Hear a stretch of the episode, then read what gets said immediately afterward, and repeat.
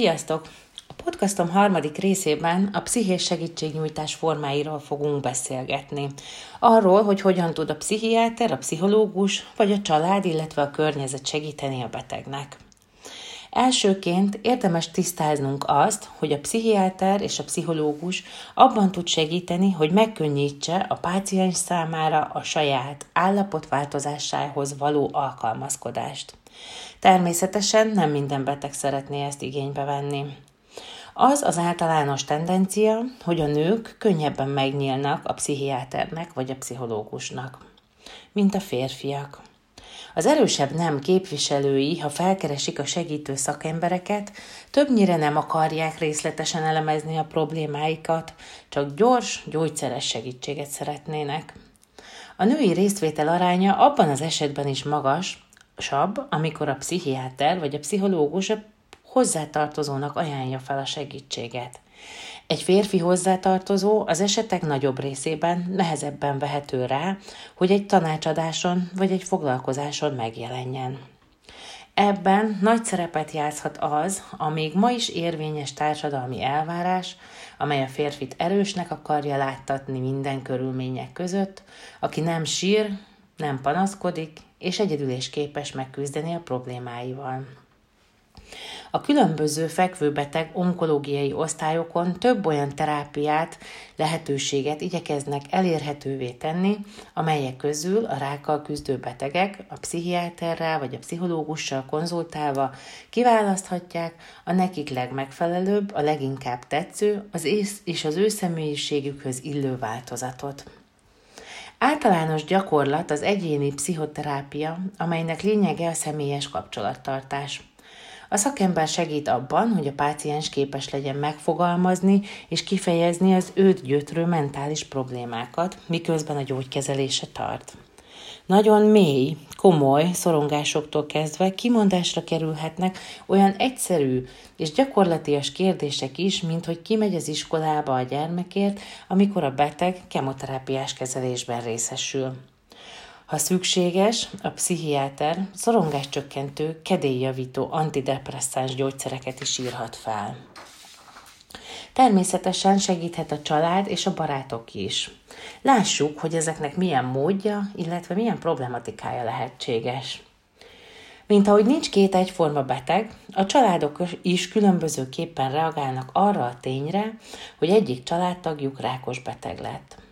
Szerencsés esetben a betegség ténye már a kezdetek kezdetén kiváltja a hozzátartozókból az összetartás, a közeledés és az összefogás érzését, ami a beteg hatékony megküzdésének fontos része lehet későbbiekben. A valóságban azonban nagy számban fordulnak elő olyan esetek is, melyekben a családtagok ugyanannyira nem tudnak mit kezdeni a rossz hírrel, mint maga az érintett.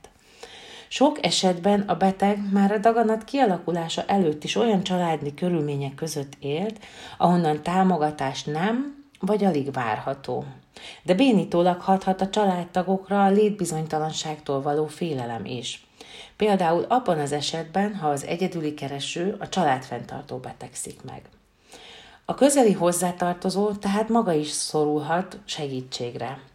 Az alábbiakban azonban azt az ideális esetet vizsgáljuk meg, amikor a család jól funkcionál és képes ellátni a támogató szerepet. Mivel a beteget a rosszindulatú daganat tényével való szembesülés valószínűleg nagy eséllyel sokként éri, a segítőkész családtagok már a betegség felismerését követő időszakban is sokat tudnak tenni a szerettükért. Ilyenkor esedékes ugyanis a kezelés kiválasztása, illetve a néha szűkebb, néha bővebb választási lehetőségek értelmezése, feldolgozása, ami olyan lélek jelenlétet, realitásérzéket és információ áradatot igényel, amire a magába forduló, befelé figyelő beteg gyakran nem képes, nem beszélve arról az esetről, amikor a betegnek esetleg az iskolázottsága vagy az idős kora miatt eleve nincs esélye megalapozott, önálló döntésre. Sokakat szinte teljesen hatása alá kerít az alkalmazott onkoterápia, még mielőtt alaposabban is utána tudtak volna gondolni annak, mit is szeretnének, milyen alternatíváik vannak a gyógyulásra. Emiatt nagyon nagy jelentősége van azoknak a rokonoknak és hozzátartozóknak, akik a beteget elkísérik a kórházba, a részletekről megkérdezik a kezelőorvost, esetleg utána olvasnak a konkrét daganattípusnak, a betegség korlefolyásának, a várható tüneteknek. Megpróbálják felmérni az alternatívák előnyeit és hátrányait, és ezekről részletesen tájékoztatják daganatos beteg rokonukat. Mindezt azonban a kezelőorvossal összhangban, vele együttműködve érdemes megtenni. Az onkológiában a beteg önrendelkezésének sok esetben csak is komolyabb tudományos előismeretek, előismeretek megléte esetén van létjogosultsága és értelme. Ezen ismeretek átadása a mai magyar egészségügyi ellátásban csak korlátozottan lehet az egyébként is túlterhelt kezelőorvos vagy leterhelt ápoló személyzet feladata. De ugyanígy nem várható el ezek megértése az esetlegesen csak elemi iskolát végzett, vagy a diagnózistól szinte sok hatás alatt álló betegtől sem.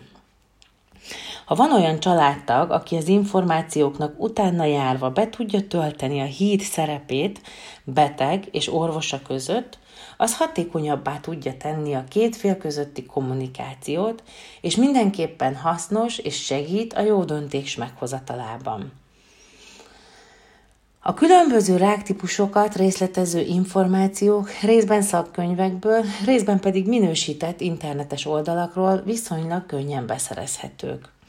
A kezelés megkezdésekor a folyamatos kórházba járás, a legyengült fizikai állapot, a lelki stressz és a megváltozott életvitel fokozott megterhelései is csökkenthetőek, ha támogató családtagok kísérik el a kezelésre a daganatos beteget. Már önmagában az a tény, hogy a beteg nincs magára hagyva, sokat jelenthet a rákkal való megküzdésben. Ugyanez érvényes a kórházi tartózkodásra is. Míg a magára hagyott beteg kizárólag a kórházak és ellátóhelyek támogatására van szorulva, addig a betegségben aktívan részt vállaló családtagok telefonhívásaikkal, rendszeres látogatásaikkal egy olyan erős és szükséges lelki támaszt tudnak nyújtani a daganatos betegeknek, amit hatékonyan képes támogatni, megküzdésüket, illetve az új helyzet, életmód és életmódjuk, életkörülményeik elfogadását. De ugyanúgy, ahogy a teljes magárahagyás, a beteg túlgondozása, túlféltése is egy olyan véglet, amely akár árthat is, mivel a páciens úgy érezheti, hogy ő már semmire sem képes, mert mindent meg kell csinálni helyette, és ezzel a családtagoknak túlon túl is terhére van. Ez nagy lelki terhet jelent, és az önképet is rongálhatja. Fontos, hogy a segítő fogadja el azt is, ha egy adott helyzetben a beteg nem kér segítséget.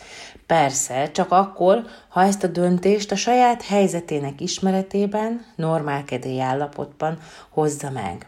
Hogy miért?